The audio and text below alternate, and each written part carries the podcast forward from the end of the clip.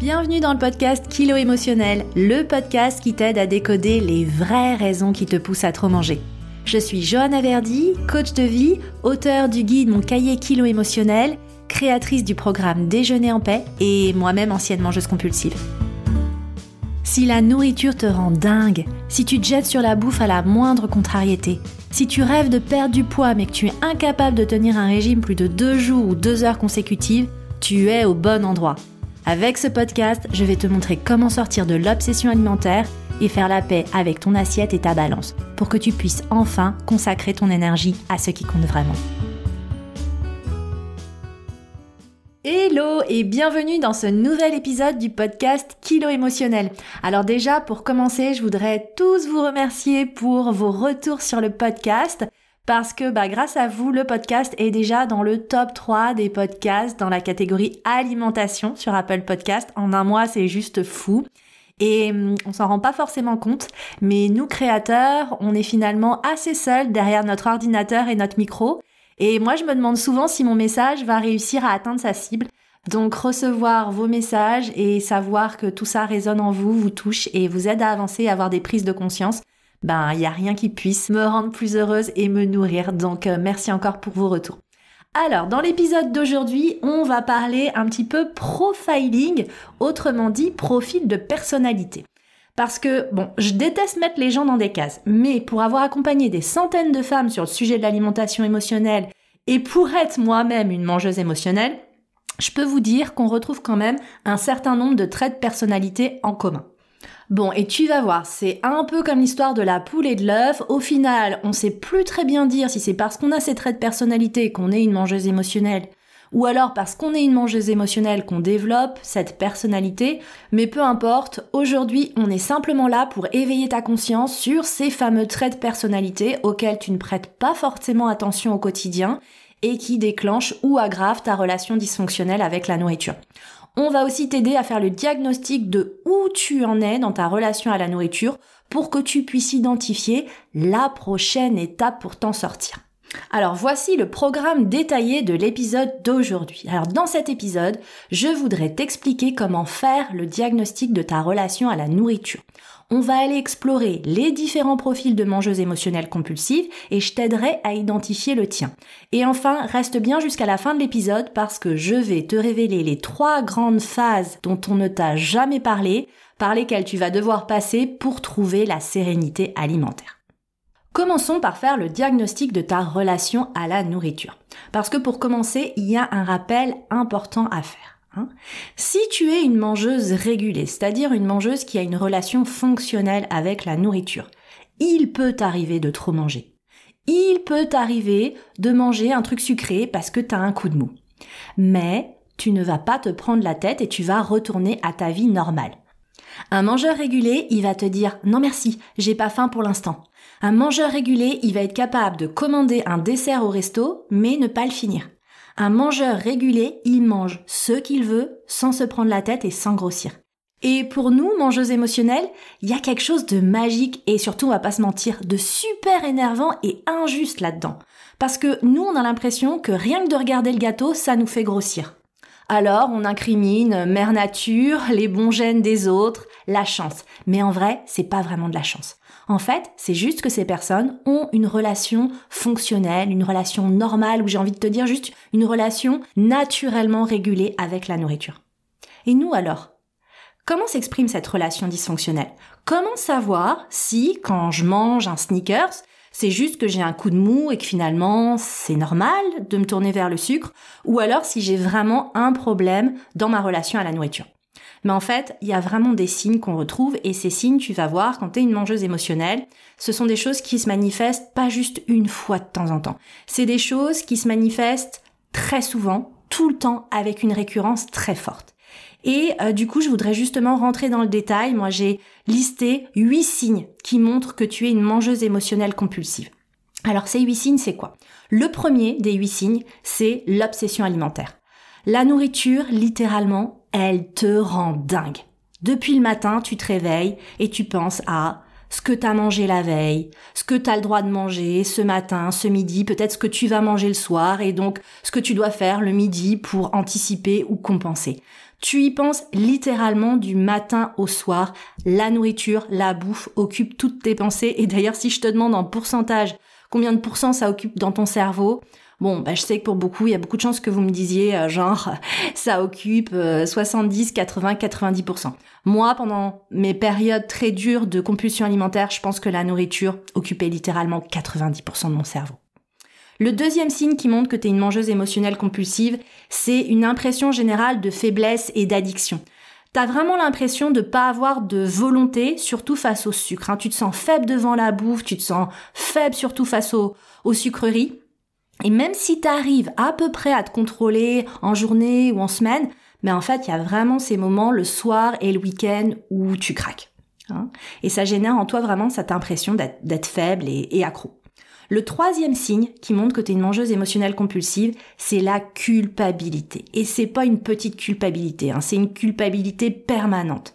Dès que tu manges trop, tu ne peux pas t'empêcher de culpabiliser, de te dire que tu as fait quelque chose de mal. Il y a systématiquement un jugement négatif qui est associé à la prise alimentaire. Le quatrième signe qui doit vraiment te mettre la puce à l'oreille, c'est la honte et le mensonge. Hein.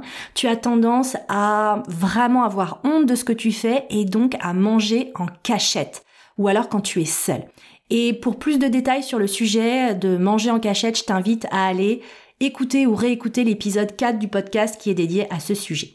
Le cinquième signe qui montre que tu es une mangeuse émotionnelle compulsive, c'est le besoin de contrôle.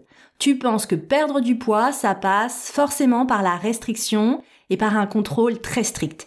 Et tu te mets très souvent au régime pour te reprendre en main. Hein.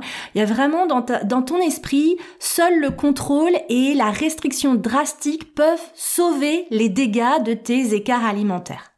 Et tout ça, ce besoin de contrôle et l'impact sur les craquages, j'en parle plus en détail dans l'épisode numéro 2 sur les craquages alimentaires. Donc pareil, euh, je t'invite à aller explorer l'épisode 2 du podcast pour plus de ressources là-dessus. Le sixième signe qui montre que tu es une mangeuse émotionnelle compulsive, c'est l'impression de ne plus être aux commandes de tes prises alimentaires. Pendant les compulsions, tu es vraiment en mode pilotage automatique, tu as l'impression de ne plus être toi-même T'es complètement déconnecté de ce qui se passe autour de toi et à l'intérieur de toi. Et d'une certaine façon, c'est comme si c'est pas vraiment toi qui manges. Mais pourtant, c'est bien toi qui ressens la honte et la culpabilité après. Comme si à un moment, tu te réveillais et que tu reprenais possession de ton corps. Mais quand tu manges, t'as vraiment l'impression de plus être toi-même. Il y a une dissociation, une division, une déconnexion à l'intérieur de toi. Le septième signe, qui montre que tu es une mangeuse émotionnelle compulsive, c'est vraiment un réflexe de peur et d'évitement. Tu as tendance à éviter les situations que tu considères comme à risque. Ça peut être les repas de famille, les restos, les invitations et les événements en général, parce que tu as vraiment peur de te lâcher et de grossir. Et enfin, le huitième et dernier euh, signe que j'ai identifié et qui laisse penser que tu es une mangeuse émotionnelle compulsive, c'est une très faible estime de toi et une très mauvaise image de toi. Autrement dit, tu te détestes, tu te détestes dans le miroir, tu te détestes sur les photos. Tu as beaucoup de mal à recevoir des compliments parce que tu ne vois que tes défauts. Et la conséquence, c'est qu'au fond de toi, tu penses que ta vie, elle ne pourra commencer que quand tu auras perdu ces kilos en trop. T'as d'abord besoin de mincir pour trouver un chéri, changer de job, te sentir bien dans ta peau, réaliser tes rêves. Bon, si tu t'es dit oulala, ça c'est moi sur au moins 5 des 8 signes, euh, bon bah je pense que tu es effectivement au bon endroit en écoutant ce podcast. Alors maintenant, on va aller un petit peu plus loin et je voudrais t'aider à explorer, à découvrir différents profils de mangeuses émotionnelles compulsives et je voudrais t'aider à identifier le tien. Parce qu'encore une fois, même si je déteste les cases, il y a quand même des traits communs et c'est bien déjà d'en avoir conscience. Parce que je dis toujours, la prise de conscience, c'est la première étape la plus importante pour pouvoir espérer faire évoluer les choses. Sur ces profils de personnalité, il va y en avoir trois. Alors, le premier profil de personnalité que j'ai identifié, je l'appelle la contrôle fric. Tu es contrôle fric si tu es du genre à vouloir tout contrôler dans ta vie et dans ton assiette. Tu aimes vraiment l'ordre et l'organisation et chez toi, il n'y a rien qui dépasse. Tu as besoin au quotidien de maîtriser chaque détail de ta vie et de ton agenda. Que ce soit la gestion des courses ou des projets au boulot, tu es la reine de l'organisation et de la planification. Tu es quelqu'un de consciencieux, tu as le sens du détail. Et c'est d'ailleurs grâce à cette rigueur et à cette détermination que tu en es là où tu en es aujourd'hui. Au niveau de ton métier, tu es peut-être chef de produit ou chef de projet, tu gères la comptabilité ou tu es chef d'entreprise. Bref, tu es bonne pour cadrer, planifier, coordonner et on peut vraiment compter sur toi. Le seul grain de sable qui vient saboter ces rouages parfaitement huilés, c'est ta relation à la nourriture. T'es ultra soucieuse de ton image et de ton apparence et tu souhaites vraiment entretenir une silhouette irréprochable. Du coup, t'es tout le temps tiré à quatre épingles et tout le temps à tirer sur la corde par rapport à ta relation à la nourriture. Hein. Tu ne veux pas craquer sur des aliments interdits, sur des sucreries, tu ne veux pas grossir. Mais le problème, c'est qu'après une dure journée de boulot, impossible de te contrôler face à la nourriture comme tu l'avais prévu. C'est un peu comme si t'étais Superman devant un morceau de kryptonite. Tu te sens soudainement faible et impuissante face à un paquet de cookies ou une pizza quatre fromages les choses t'échappent et franchement, ça t'énerve. Alors, quelques hypothèses par rapport à ce profil de personnalité si tu te reconnais. Ben, si tu te reconnais dans la contrôle fric, il y a de fortes chances que tu aies eu des responsabilités très jeunes. Tu as peut-être été, par exemple, l'aîné de ta fratrie. Ou alors tu avais des parents exigeants qui te mettaient la pression qui t'ont inculqué des valeurs comme le travail et l'exigence tu n'as pas grandi dans un environnement où les émotions étaient valorisées. Hein. En gros, t'as jamais entendu quelqu'un te dire euh, prends soin de toi, c'était plutôt sois forte et avance. On t'a transmis l'idée que tu ne pouvais pas juste être moyenne, tu dois exceller pour être aimé et valorisé. Une autre hypothèse, c'est que tu as peut-être connu le deuil ou l'insécurité matérielle et affective et tu ne veux plus dépendre des autres. Tu es convaincu que tu ne peux pas faire confiance aux autres et que tu ne peux compter que sur toi-même. Alors ensuite, le deuxième profil que j'ai identifié, je l'appelle la généreuse. Hein, la généreuse, elle donne tout aux autres et il ne reste rien pour elle. Alors la généreuse, c'est une grande empathique, sa priorité c'est le bonheur des autres, et du coup, dès que l'opportunité se présente d'aider ou de remonter le moral à quelqu'un de son entourage, c'est plus fort qu'elle, elle fonce.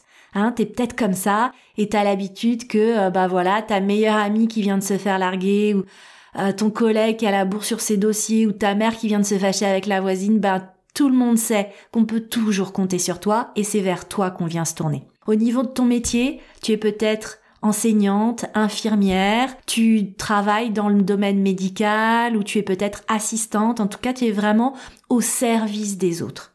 Et tu fais partie de ces personnes qui ont beaucoup de mal à dire non. Tu ne sais pas dire non. Tu as du mal à dire ce que tu penses vraiment, surtout si ça peut blesser les autres ou si ça peut se retourner contre toi. T'es du genre à tout le temps dire euh, tout va bien. Et le problème, c'est vraiment que tu as tendance à reléguer tes besoins à toi au second plan. Résultat, bah évidemment, c'est dans la nourriture que tu trouves à ton tour un peu d'amour et de réconfort. Et puis, bah, comme t'es du genre généreuse, quand tu te fais plaisir, bah t'y vas pas avec le dos de la cuillère. Hein. C'est vraiment le pot de Nutella qui y passe. Si tu te reconnais dans ce profil de mangeuse généreuse, je vais te partager quelques hypothèses pour t'aider à mieux comprendre ce qui pourrait expliquer ce profil de personnalité.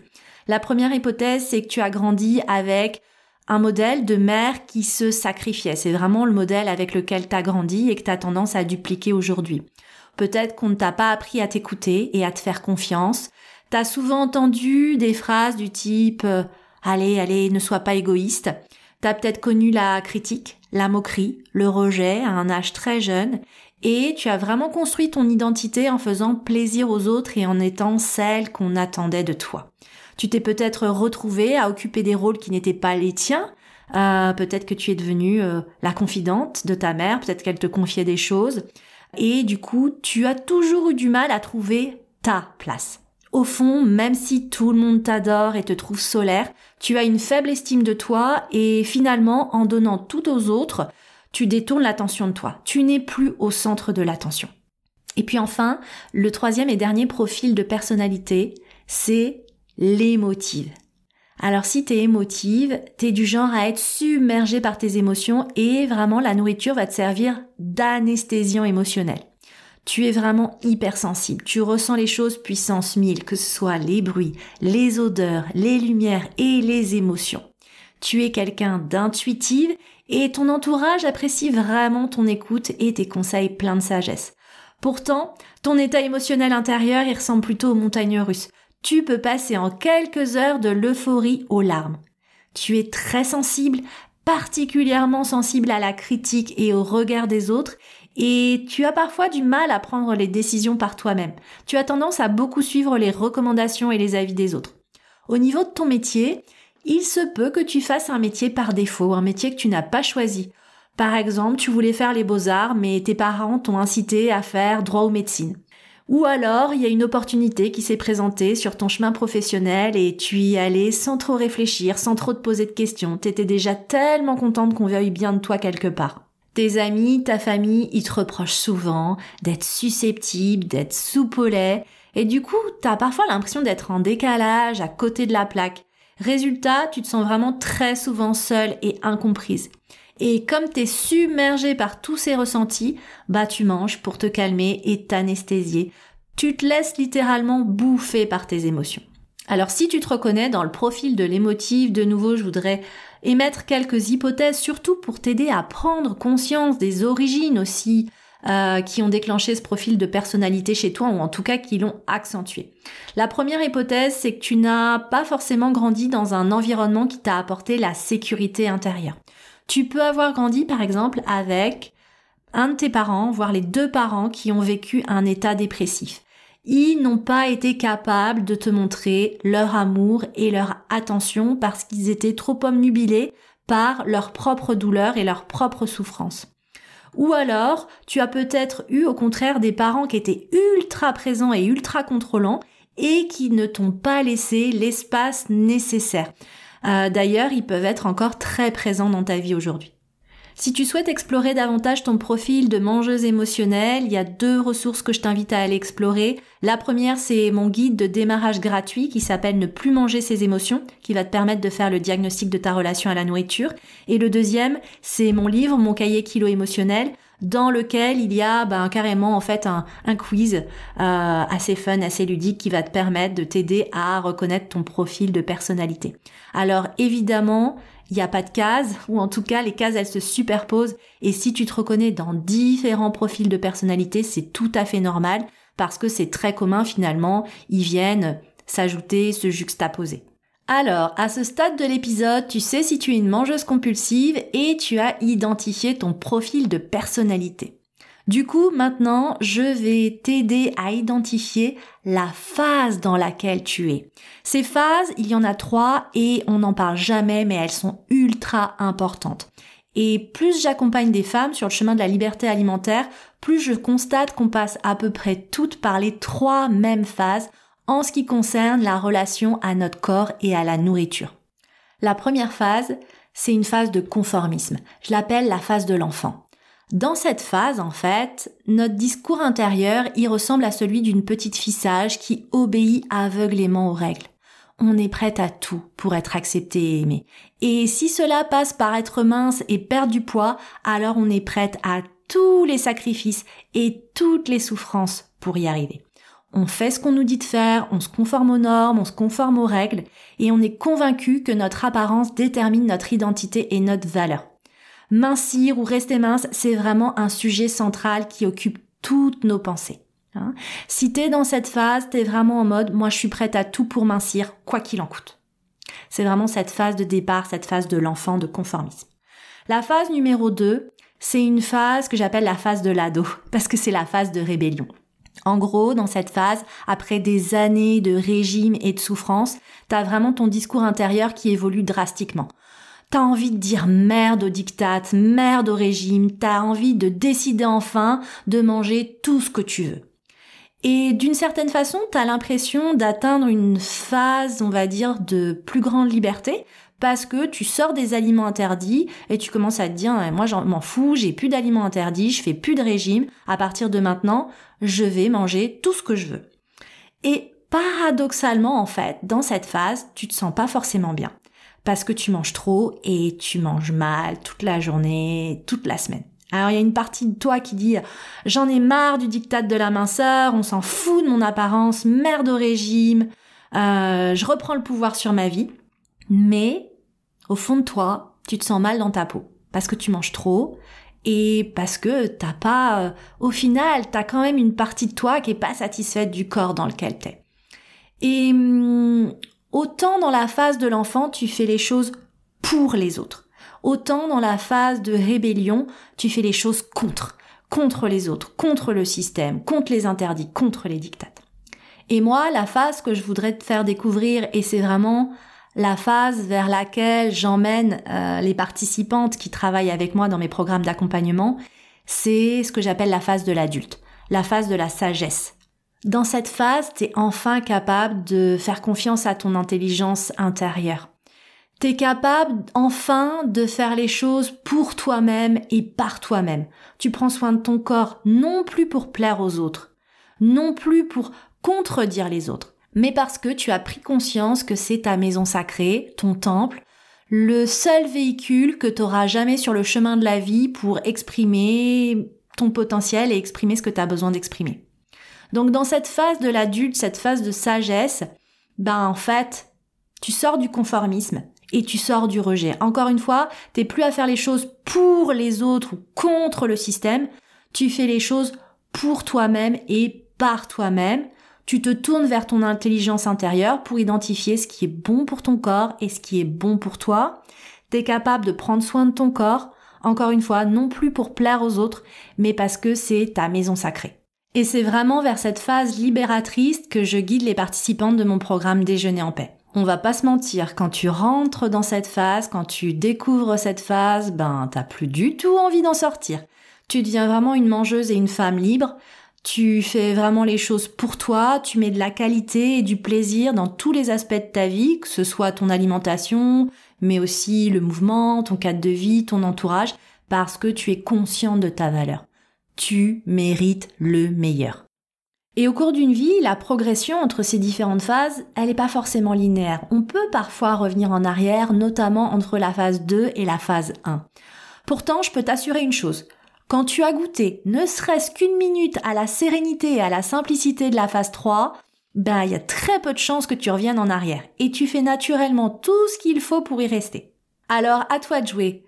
Est-ce que tu es plutôt contrôle fric, généreuse, émotive ou un peu de ces trois profils, je te laisse en tout cas prendre le temps de faire le bilan et d'avoir tes prises de conscience et aussi de t'interroger. Phase 1, de l'enfant et du conformisme. Phase 2, adolescente et rebelle. Ou phase 3, sage et adulte dans ta relation à la nourriture. Dans quelle phase penses-tu être aujourd'hui? J'espère que tu as aimé cet épisode et qu'il t'a aidé à avancer dans tes prises de conscience. N'hésite pas à le réécouter au besoin pour pouvoir passer en revue tous les signes et tous les profils de personnalité, les phases de relation à la nourriture que j'ai pu détailler aujourd'hui dans cet épisode.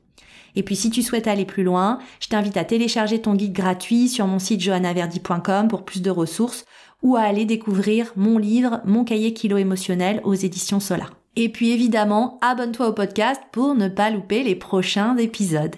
Et puis si tu aimes le podcast, évidemment, soutiens-le.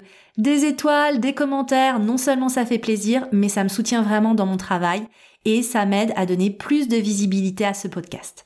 Et moi, je te retrouve dans le prochain épisode. Dans le prochain épisode, je te parlerai des kilos protection.